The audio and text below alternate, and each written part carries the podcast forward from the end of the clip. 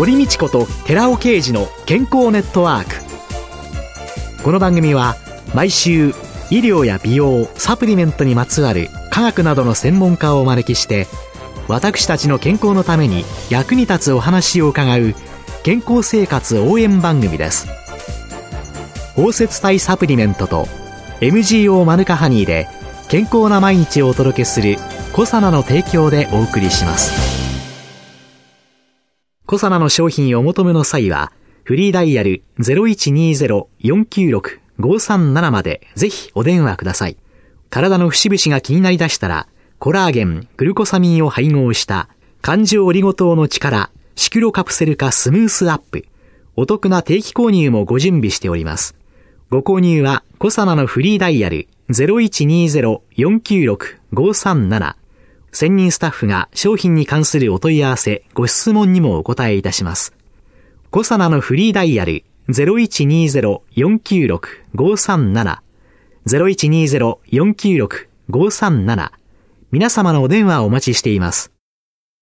こんにちは、堀道子です。今月は姿勢調整専門店 KCS センター原宿院長の長山真理子さんをゲストに迎えて姿勢と健康テーマにお送りいたします。姿勢と健康というのは、はい、いろいろ関係があるんですよね。そうですね。健康っていう概念って人それぞれだと思うんですけれど、うん、WHO って世界保健機構っていうとこありますよね、はい。で、そこで言われてるのも、健康っていうのは病気じゃないとか、うん、弱ってるっていうだけではなくて、うん、肉体的にも精神的にも満たされた状態っていうのを健康だという定義をされていて、はい、私たちも見た目だけではなくて、ええ、エネルギーみたいなもので捉えていて、やる気がいっぱいあるとか、やりたいと思っていることが何でもできるとか、はいはい、っていうところが健康っていうものとして捉えているので、心ももちろんそうですし、姿勢っていうものは構造として捉えていくので、体を動かす筋肉とか、ええ、支えてる背骨とか、はい、みたいなものを構造として捉えて、え、あともう一個は細胞とかを作っていく、栄養が食事を口から食べていく食事になるんですけれど、はい、で、もう一個がその心みたいなもの3つを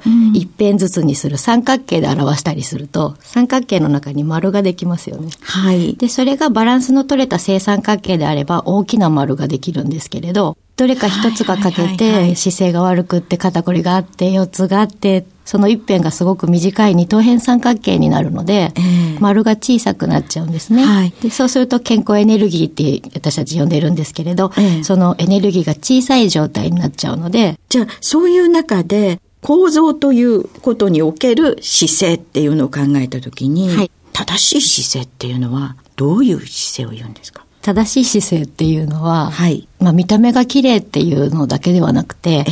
私たち姿勢科学理論っていう理論に基づいて、はい、どちらかというと工学的なものから入っていくんですけれど、先ほども構造物っていう捉え方をしましたけど、はいはい、人間って本来その背骨が24個あって、はい、生理的湾曲って S 字カーブって最近よく言われますよね。よく骸骨の標本を皆さん思い浮かべていただくと、はい、背骨はヒュンとまっすぐじゃなくて、横から見るとまっすぐではなくて、S 字のカーブを描くようにっていうのがありまして、はい、で、そのカーブ自体が首頸椎って言うんですけれど、はい、そのカーブ、胸椎って背中にある肋骨がくっついてる部分のカーブ、はい、腰椎っていう腰の部分のカーブって言って3つに分かれてて、はい、そのカーブが重力をうまく分散したりする重心調整機能っていう、高重力場機能っていう機能があるんですけれど、難しいですね。高重力場機能。はい。その S 字のカーブとかでバランスを取りながら、立ってるんですね。あ、私たちにかかっているニュートンさんが、なぜリンゴは落ちるかといったあの重力。はい、その重力をきちんとバランスよく体の中で受ける。そうですね。それが S 字にちゃんとなってると受けられるそう、S 字になってるときちんと重力を調整できていくので、えー、実際綺麗な姿勢、正しい姿勢ってどういう姿勢ですか？って言われると、はい、見た目も綺麗で楽なことっていうのが正しい姿勢になります。私あの、自分で楽な姿勢をしてるつもりなんですけれども、はいそれが綺麗な姿勢でもなく、はい、なんか正しい姿勢でもないというね。はい。姿勢を今教えてくださってる方たちって、例えばモデルさんだったり、はい、バレリーナだったり、えー、あの、元客室乗務員の方とかっていう見た目がお仕事の方々が教える姿勢って、それぞれ、まあ、本当は役目があるんですね。で、私たちで健康として捉えて姿勢を話をしていくので、えー、人間が本来持ってる自然な形なんです。それが楽な姿勢であり、はい、美しい姿勢であり、正しい姿勢であり、健康な姿勢。はい。よくあのね、ビシッとこうしてね、そうですね。お腹に力入れて、はい、まあ、本当に綺麗よって思うんだけど、はい。はい、見てると辛いだろうな、あの姿勢はって。ね、どこか負荷がかかっていたり、えー、あのずっとやってると疲れてきたりっていうのは、実際は正しい姿勢とはちょっと違うんですね。いやね、本当を言うと、とっても失礼なんですけれども、私今日どこかに無理がかかってるんじゃないかなって、私はとてもできないわっていう、はい、パシッとした姿勢で、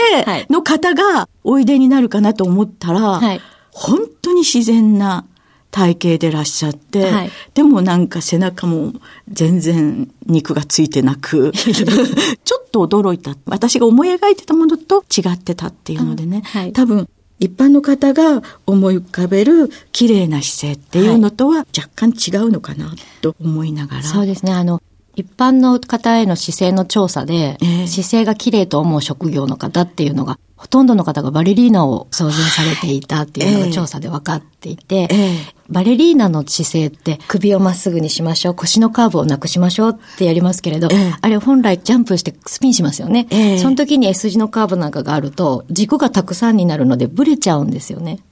で、そのブレをなくして一本の棒がくるんと細みが回るように、するためにあの姿勢を作っておいて踊り始めるんですね。重力のかかるところを分散させないで、はい一本にしてしまう。でも一番最初に教えていただいた首とか胸骨とか腰椎とか、というようなところのカーブ。はい、そこに重力って一応分散させるんですか、はい、正しい。本来ゆらゆら揺れてるような分散力があるんですけれど、分散してるとぐにゃんと、まあ、回転してぐにゃぐにゃなったり、軸がぶれてしまったりだと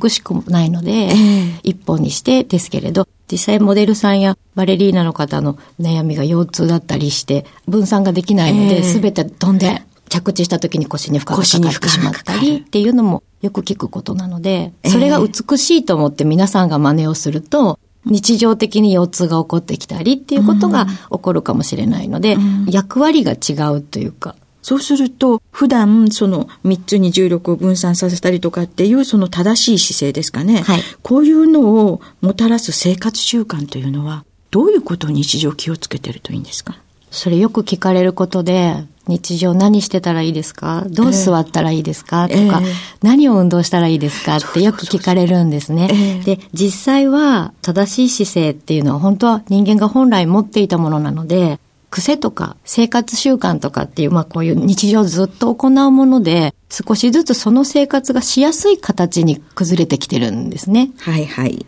実際その癖って、例えば本当に右利きとか、直せない癖ですよね。うん、ええー、いつの間にか重心がちょっと左足重心だわとか。そう、なんとなくね、足組んじゃったりとかね。ねで、なかなかそれを気づいたらしちゃってることを、えー、はあ、やめないと、ああ、これもダメ、あれもダメってやってると、キリがないんですね。ですよね、うん、で、常に先ほどちょっと難しい言葉でしたけれど、高重力場機能っていうお話をしましたけど、はい、常に地球上に住んでる限り重力に対して反発し続けてバランスを取り続けなきゃいけないので、正しい姿勢にしていく生活習慣って言われると、ゆっくり休むとか、ゆっくり休む。はい。はい、偏った運動にならないようにするとか。偏った運動すごく漠然としたような感じになるんですね。はい。私たち姿勢調整のお店でも、その技術を使ってサポートしていくんですけれど、えー、それだけではなくて、実際自分の生活習慣とか、うん、ゆっくり休む環境がどうなのかみたいなのを見直していくんですけれど、うん、見直せる姿勢の基礎医学みたいなものを、ほんの少し自分の体をチェックできるぐらいの知識をご自身が持ってらっしゃれば、私がずっと、例えば堀さんの姿勢を見て、あなたこんな癖ありますね。こんな癖もありますね。お家帰ったら実はこんな姿勢ですねって言って、いちいち言われて直すのではなくて、私よくこうするわって思ったら、それと違う反対側になるような運動を入れていくとか、まずは気づくこと、自分自身そうですね。ご自身をよく知ることもそうですし、えー、デスクワークだとずっとこう前かがみで、よくいらっしゃると思いますけど、はい、立ち上がってちょっと休憩の時にうーって伸びをしたりするじゃないですか。えー、これってこのまま前かがみだった姿勢から反対の動きなんですよね。えー、でも反対の動きをこうやってするのが少なくなっちゃうと、どうしても前に行く方が大きくなっちゃう。で、こちらの方が柔らかくって、後ろはちょっと行きにくい。ああ、だから前かがみになる、ね、この姿勢はとってもやりやすいけれども、はい、後ろに反ることっていうのがしにくくなっている。それが繰り返し繰り返しほったらかしにしてると、姿勢のその悪いサイクルに入っていって、うん、そういえば後ろにはもう反れなくなっちゃったみたいになってきちゃうんですね。うん、なので、本来は生活の習慣で癖を取り除いたり習慣を変えたりって難しいので、ね、それと反対になるようなものを少しずつ生活の中に入れて、まあそれを習慣化していくみたいなものをお勧めしています。私の場合、何しろ前かがみな、パソコンをずっとこう見て、前かがみになって。る。こういう私は、そっくり変えるというか、後ろに背中を反らすというか、伸びをするというか、そういうのを日常の中に取り入れていく。そうですね。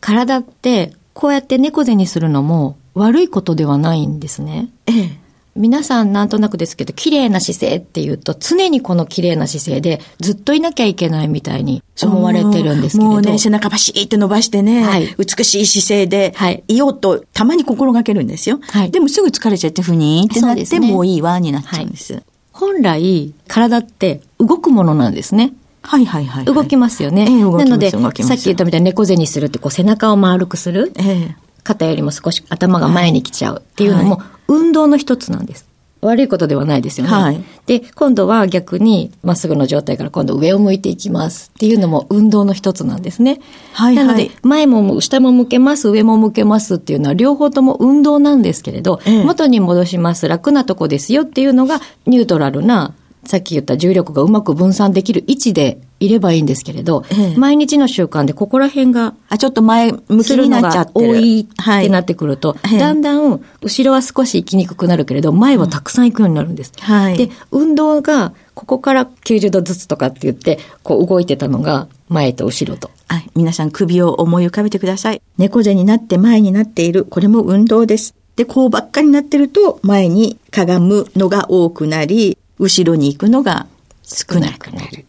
センターポジションでその軸の、はい、ここがスタートになって45度、45度とか、その首の正常な動きですよね。角度がちょっとずつ、スタートのポジションが変わってきちゃうんです。首を曲げるところの運動する最初の位置が、少し前かがみになった状況からスタートになってしまう。それがもう本当に長い年月をかけて毎日繰り返すことなので、自分も気づかぬうちに少しずつ首が前に来ちゃってる首が前になってですね。そうなんです。もうね、首がね、亀さんみたくちょっとこうなってたり、というような状況になる。はい、これを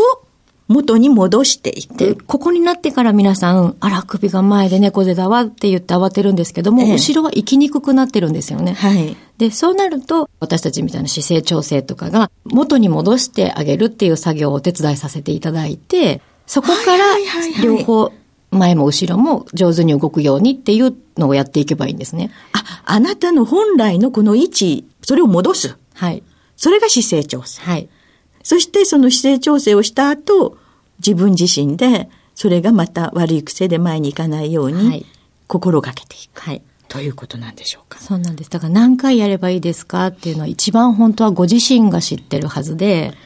この姿勢がいいですか見てくださいって言われるんですけれど、ね、その姿勢でずっとって入れないんですよね。同じ姿勢でずっといるっていうのは良くないことなんですよ。デスクワークでずっとしてたら肩が凝るとか腰が痛くなったりって皆さん悪いことって思ってますよね。同一姿勢でずっとっていうのはどこか一点に負荷がかかり続けるので、どこかは疲れます。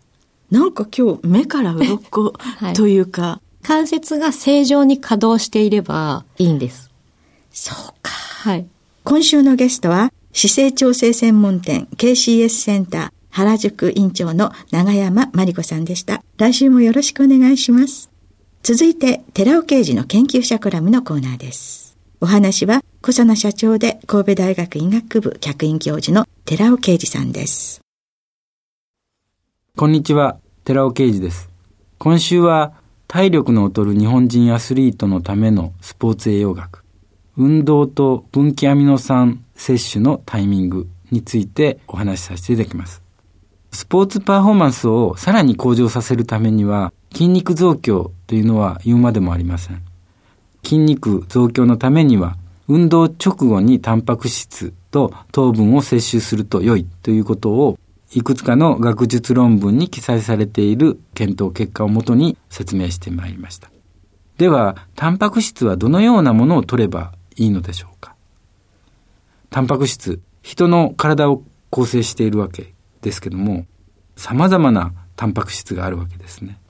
で、そのタンパク質っていうのは20種類のアミノ酸から構成されています。例えば髪の毛とか爪とか皮膚などを構成しているのはケラチンタンパク質って言いますけども、このケラチンタンパク質の場合は、アミノ酸の中でもシステインという物質が非常に重要です。血管とか軟骨、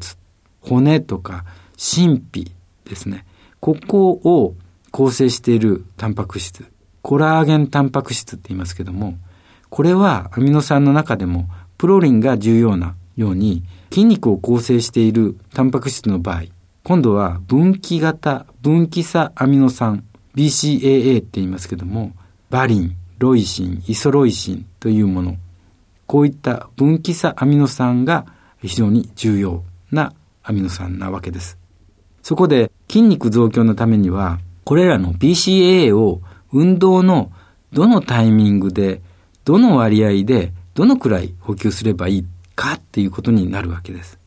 自然界の中で多くの筋肉を構成しているタンパク質には BCAA のバリン、ロイシン、イソロイシンというものが1対2対1の比率で含まれています。そこで2005年に浜田らが構成比1対2対1の BCAA を 4000mg、2000mg、1000mg、500mg 含有する飲料を健常人8名に飲んでもらって、結晶に現れてくる BCAA の濃度の変化量を測定しています。その結果、たとえ低摂取量の500ミリ摂取した場合であっても、45分以内にとっているのであれば、結晶中に BCAA は高濃度に維持できるということ。そして、投与後30分に BCAA 濃度はピークに達することが明らかになった。つまり筋肉増強のためには運動直後にできれば30分以内に BCAA を補給することが好ましいということになります。お話は小佐奈社長で神戸大学医学部客員教授の寺尾啓二さんでした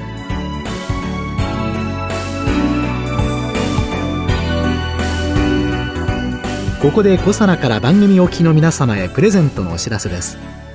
グルコサミンフィッシュコラーゲンペプチドといった軟骨成分に摂取した軟骨成分の組み立てをサポートする高級店などを配合したナノサポートシクロカプセル化スヌースアップ。これに軟骨成分の構築を促進する成分として大豆抽出成分ポリアミンを加えました。軟骨成分の構築力を高めたコサナのナノサポートシクロカプセル化スムースアップポリアミンプラスを番組お聞きの10名様にプレゼントします。プレゼントをご希望の方は番組サイトの応募フォームからお申し込みください。コサナのナノサポートシクロカプセル化スムースアップポリアミンプラスプレゼントのお知らせでした。